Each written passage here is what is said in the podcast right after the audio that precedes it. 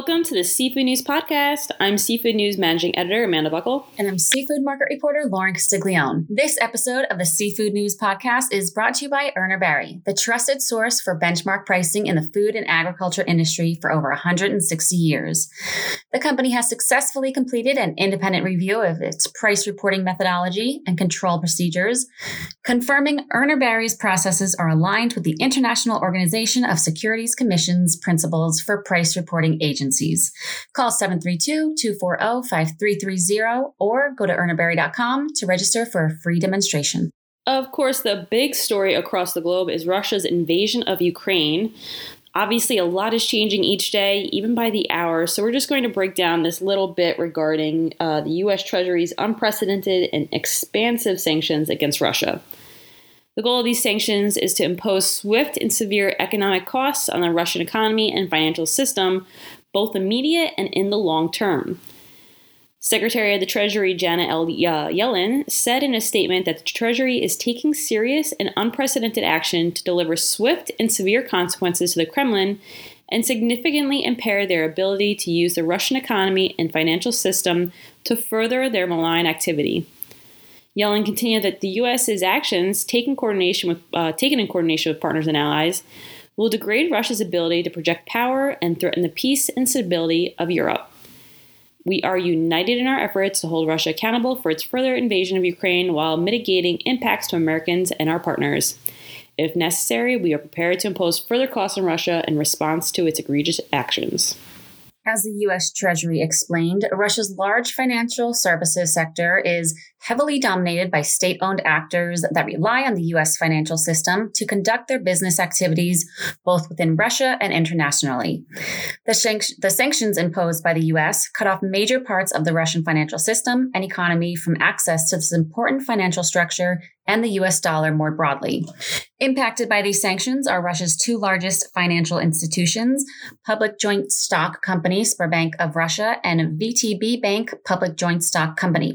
According to the US Treasury, these financial institutions conduct about $46 billion worth of foreign exchange transactions globally, of which 80% are in US dollars. Cutting off those two banks from processing payments through the US financial systems mean that they will no longer benefit from the reach, efficiency, and security of the US financial systems. U.S. banks will have 30 days to unwind any accounts payable corresponding links to the major Russian banks. According to Seafood News founder John Sackton, this means that a letter of credit for crab today will be honored, but the banks will be unwinding these relationships, so going forward, they will not be honored. According to John, U.S. banks will have 30 days to unwind any accounts payable corresponding links to the major Russian banks. This means that a letter of credit for crab today will be honored, but the banks will be unwinding these relationships, so going forward, they will not. As John noted, noted in his latest Wine and Glass column, the seafood industry has experienced several, uh, several disruptive sanction regimes over the past eight years. One recent example being the sacrifice of U.S. lobster exports to China as part of a misguided pressure strategy. The U.S. had achieved a 50% market share, with the Canadians taking the other half. After the sanctions, the U.S. share dropped to 25%. Canadian producers gained customers and flexibility, and U.S. producers lost value. And two years later, when the sanctions were removed, exports still did not completely bounce back.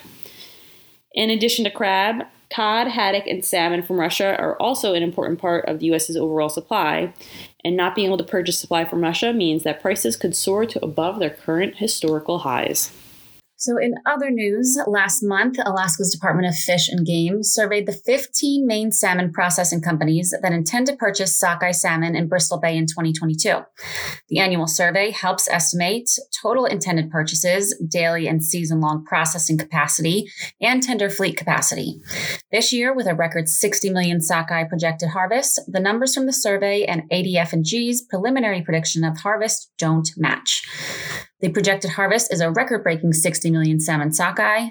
Uh, processors intend to buy 52 million sockeyes and have a daily processing capacity of 3 million fish. That leaves a projected gap of 8 million fish needing to be processed, or even more if the run estimate is low or if it comes in concentrated surges, as it has done in the past.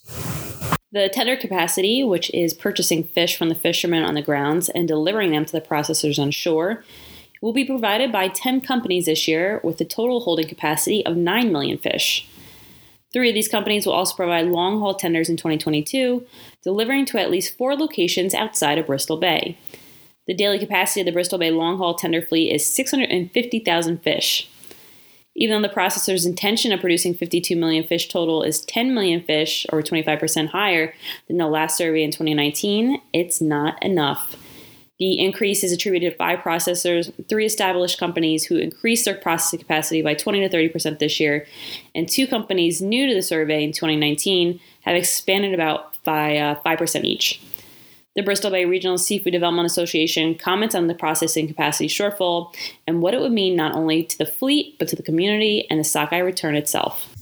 Of course, earnings could be lost. The BBRSDA says that fishermen could lose out on well over $100 million if Bristol Bay does not have adequate processing capacity.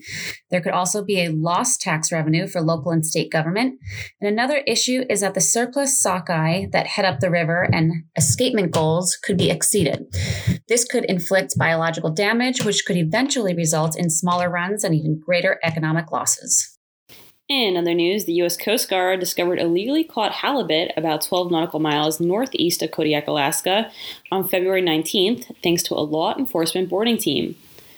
The crew of the cutter Bailey Barco, homeported in Ketchikan, uh, Alaska, boarded the 38 foot fishing vessel competition and discovered 18 halibut and one ling lingcod on board that were retained while the season was closed. The crew then seized the catch and issued violations for possessing halibut during a closed fishery. Um, they also did not have a current commercial fishing vessel safety examination. The seized catch was transferred to NOAA Office of Law Enforcement Officers in Kodiak. The latest update from the Coast Guard said NOAA is currently investigating the illegal retention of fish. The Coast Guard does not play around. No, they don't. So, moving along, we're only a few weeks away from Seafood Expo North America, and the show organizers, Diversified Communications, are continuing to keep attendees and exhibitors up to date on the latest health and safety procedures.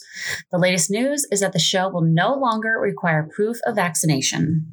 So we talked about this on the podcast before, but for whoever missed it, Diversified was requiring attendees and exhibitors to show proof of COVID vaccination in order to enter the venue. The requirement was part of the City of Boston's B Together policy, which mandated that individuals show proof of vaccination to enter certain indoor spaces in the city, including restaurants, bars, fitness facilities, and of course, convention centers and exhi- uh, exhibition halls, among other indoor recreational centers. Um, however, with cases of COVID 19 decreasing, Mayor Michelle Wu announced in mid February that the city would be lifting that mandate immediately. Mayor Wu said that the public health data shows that we're ready to take this step in our recovery, and the news highlights how much progress that the city has made in the fight against COVID 19 thanks to vaccines and boosters, which have always been our most effective weapon against the pandemic. Diversified has since updated their own health and safety policy for the Boston Seafood Show, confirming that attendees and exhibitors will no longer be required to show proof of vaccination against COVID 19 in order to attend the event. But with that said, the city still has a mask mandate in place, meaning that anyone in a public indoor space will be required to wear a mask in the venue. Winter Cremont, the event director at Diversified Communications, added in an email to all registered attendees and exhibitors that COVID testing uh, will still be available to those who need it on site. Those who require testing for return travel will be able to use Diversified's on site testing partner, All Clear.